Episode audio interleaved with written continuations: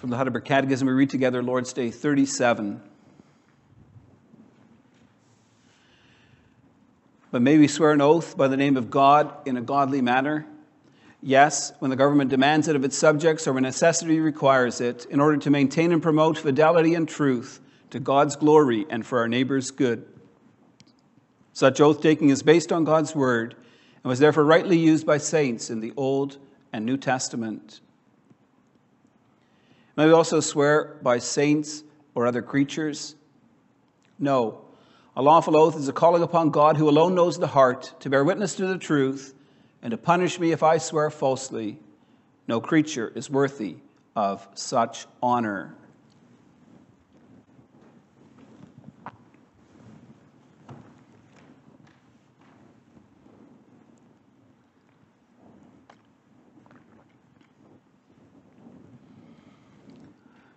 Beloved congregation of our Lord Jesus Christ, in the past weeks we've begun dealing with the Ten Commandments. Very often we focus on the commandments as rules to live by. We see those rules as being restrictive. Our human nature doesn't like being told, "You shall not." But as we grow in the Christian faith, we learn to see that God has given us His commandments for our benefit. There are many blessings associated with obedience to God's commands, and much suffering and hardship when we disobey. And there's something else about the commandments that we often miss. In telling us about how He wants us to live our lives, God reveals something about Himself. When God commands a certain type of behavior, He's teaching us about how we are to image Him. In the Third Commandment, the Lord commands us not to misuse His name. It's because He is an awesome God, glorious and majestic, worthy of all praise and adoration. Any blaspheming or cursing of His name is an attack on God's glory. We're not to dishonor God in our words or works. Our catechism takes two Lord's Days to deal with the Third Commandment. The focus in Lord's Day thirty-seven is on the swearing of oaths and on the closely related matter of making vows. There are two different kinds of oaths.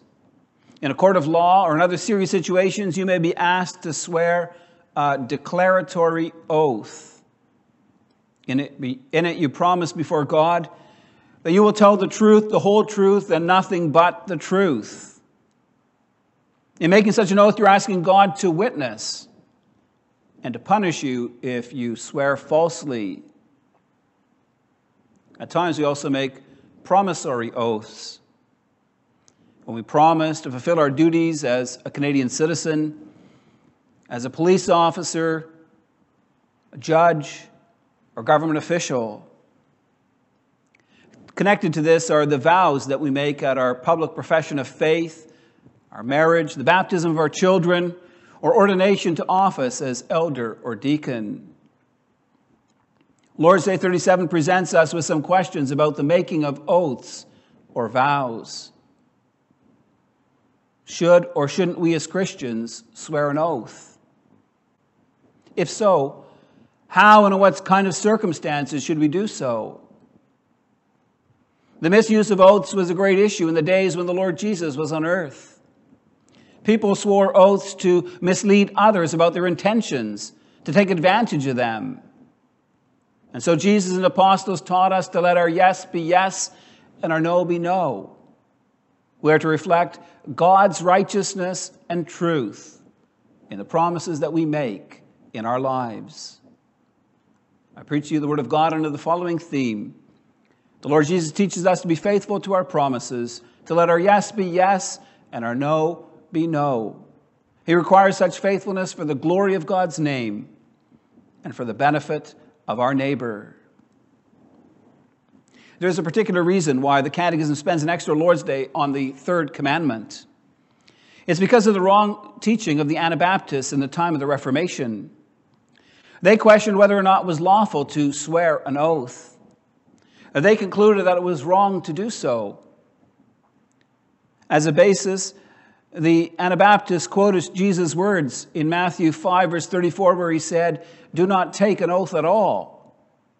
And James' words recorded in James five, verse twelve, where he said, "But above, but above all, my brothers, do not swear, either by heaven or by earth or by any other oath." On the basis of those kinds of passages, they claimed it's wrong for us to swear an oath in any circumstance. And yet our catechism teaches us something different. It tells us that we may swear an oath when the government demands it of its subjects, or when necessity requires it in order to maintain and promote fidelity and truth to God's glory and for our neighbor's good. Is that right? Is that in accordance with, the, with what the Bible teaches? What about those passages we just quoted from Matthew five and James five? Should we as Christians still swear oaths today? In order to answer these questions, we need to examine the Scriptures somewhat further. Let's look first at Numbers thirty. We read it together. The general precept about swearing oaths and making vows is given in verse two. There the Lord commanded his people, "If a man vows a vow to the Lord or swears an oath to bind himself by a pledge, he shall not break his word. He shall do according to all that proceeds out of his mouth." In the rest of Numbers thirty, we read about two exceptions to this general rule. If a young woman makes a vow while she's still in her father's house, her father can overrule it.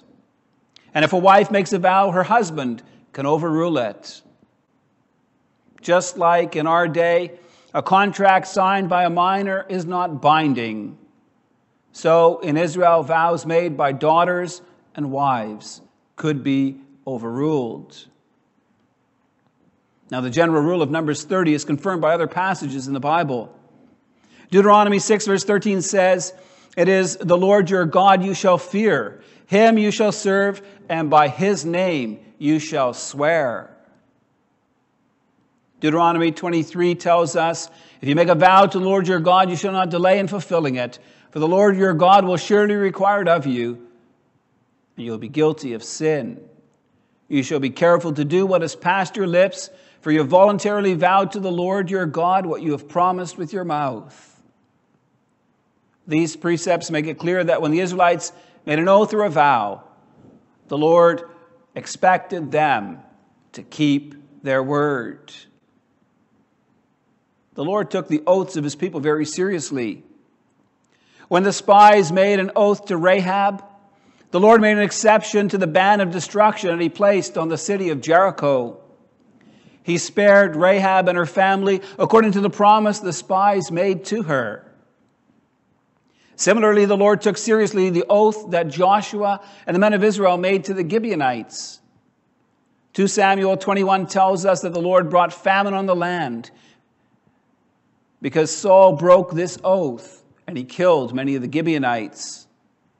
The famine was not lifted until Israel's guilt was atoned for. Do you know why the Lord took the making of oaths and vows so seriously? It's because his name is involved. We see this clearly from what the Lord commanded his people in Leviticus nineteen, verse twelve. He said, "You shall not swear by my name falsely, and so profane the name of your God. I am the Lord." Swearing falsely by God's name profanes his holy name. It makes God's great name common. It makes God's name of no account. Someone who swears falsely in the name of the Lord is basically thumbing his nose at God and tempting God to do something about it. We understand this better when we see what swearing an oath is all about.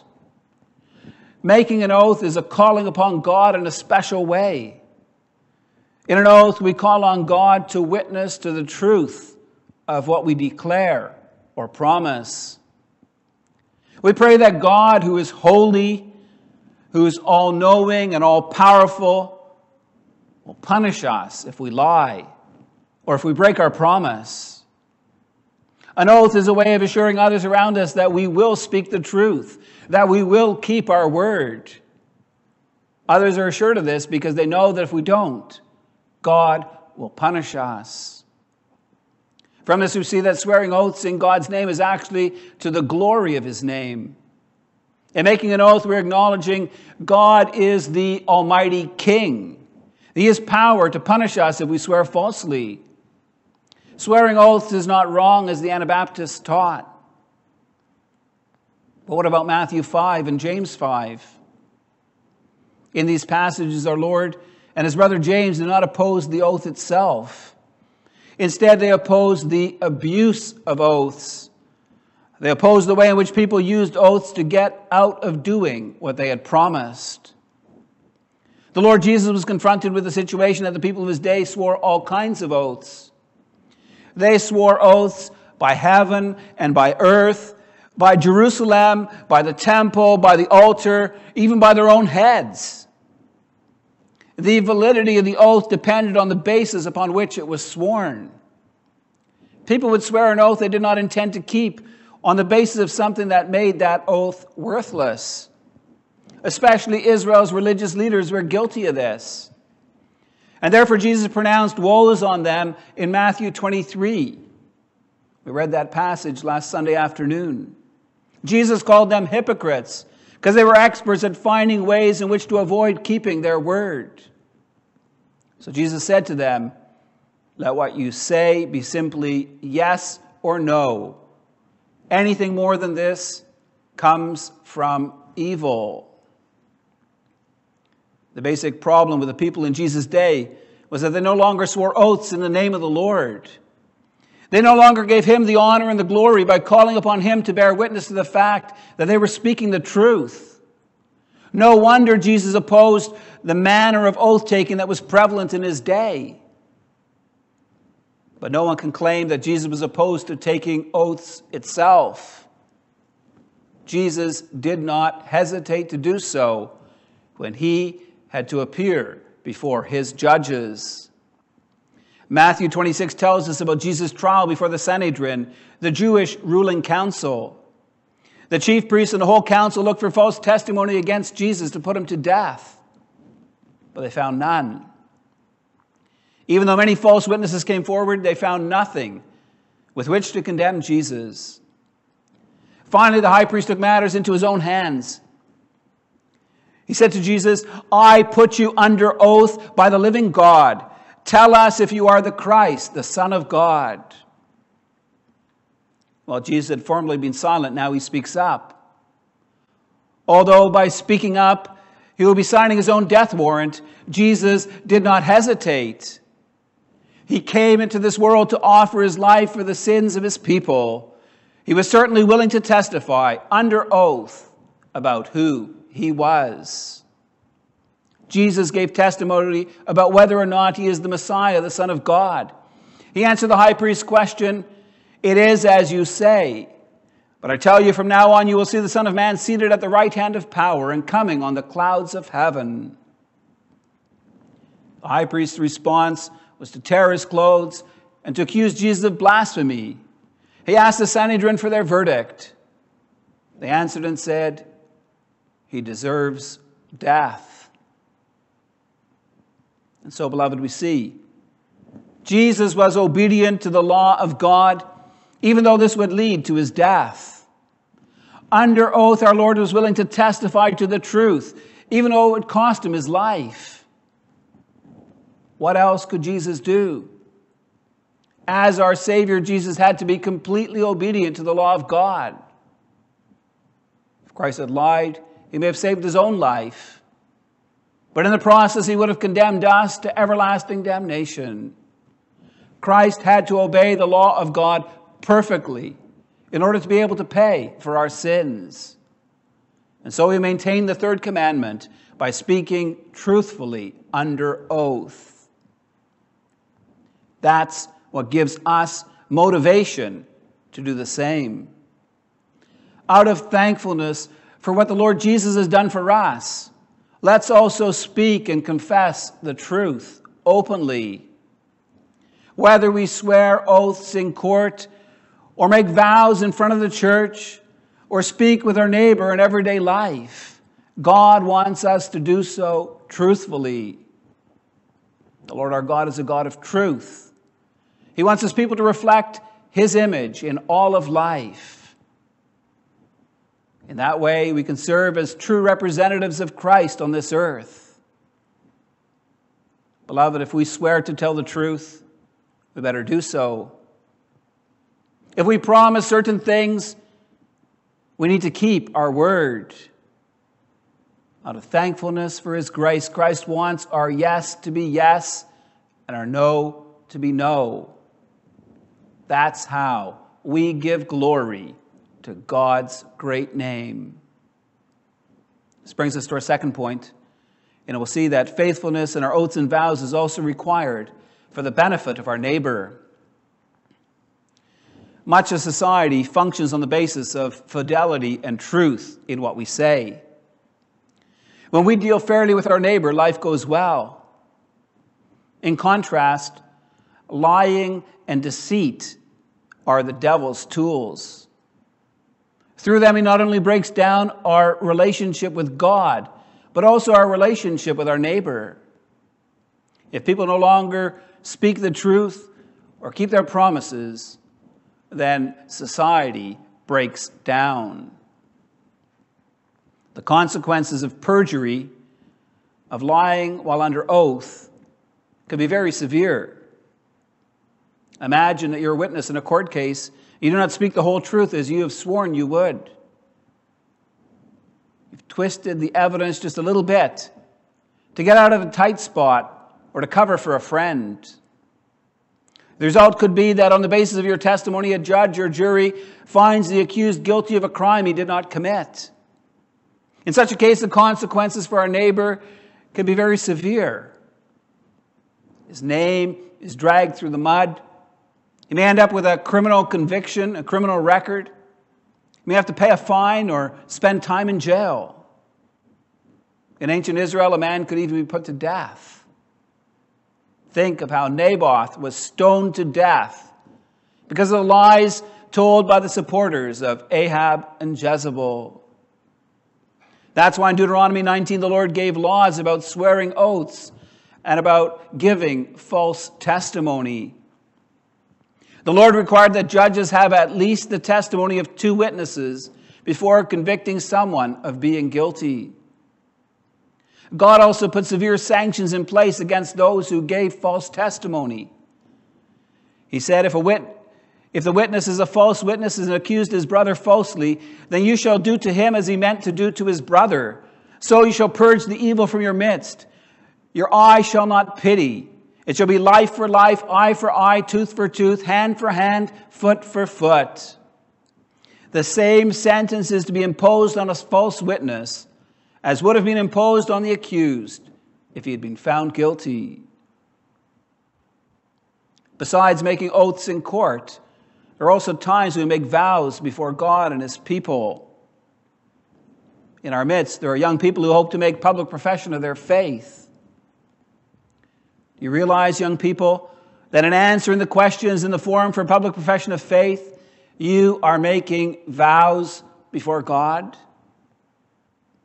Telling God that you love him, that you're committed to serving him according to his word, to forsaking the world and crucifying your own flesh.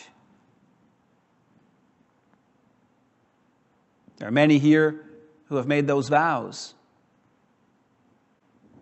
Are we living up to them, beloved? If we examine our lifestyle, are there things that we regularly involve ourselves in that would cause us shame if they're made known to all those around us?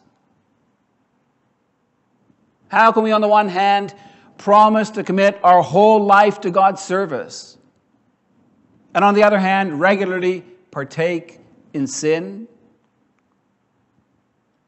You think you can get away with it?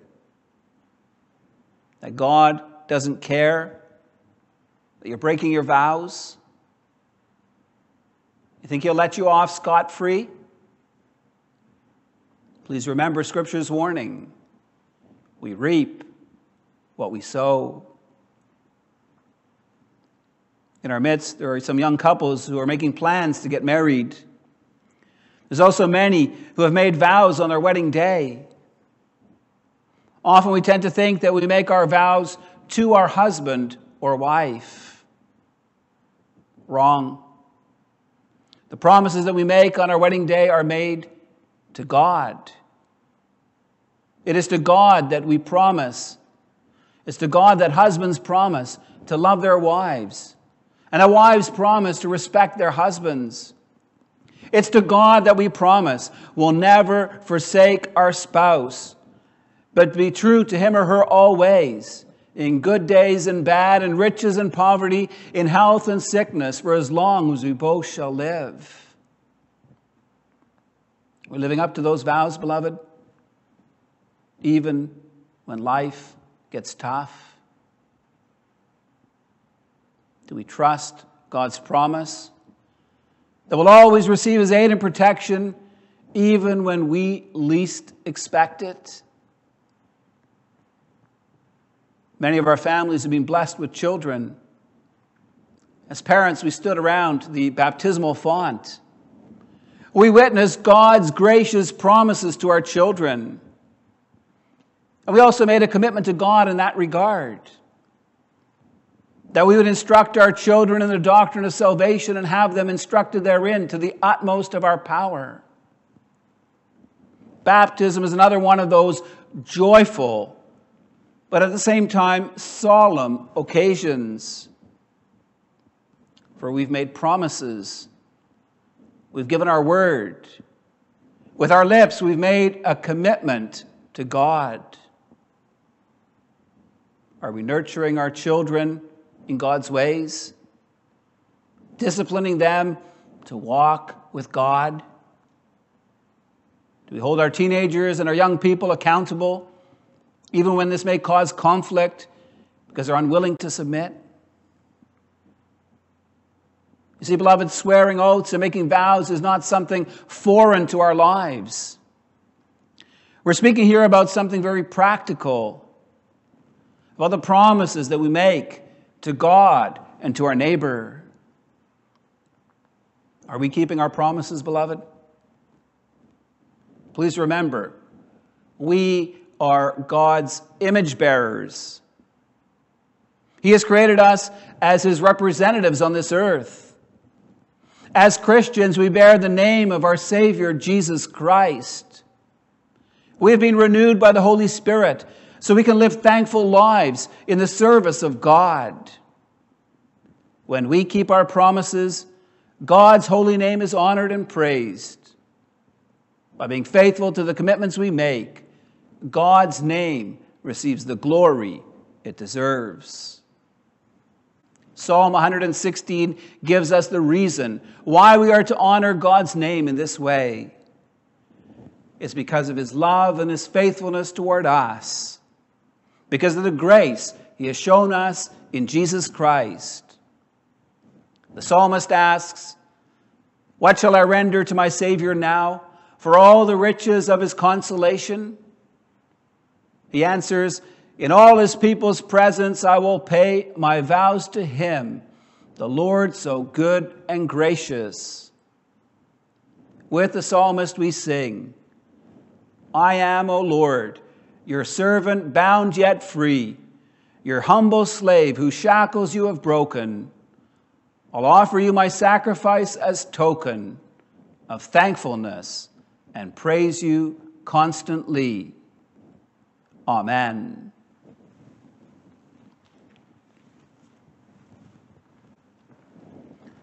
Let's respond to the gospel message by rising and singing from Psalm one hundred sixteen, stanzas seven, eight, and nine.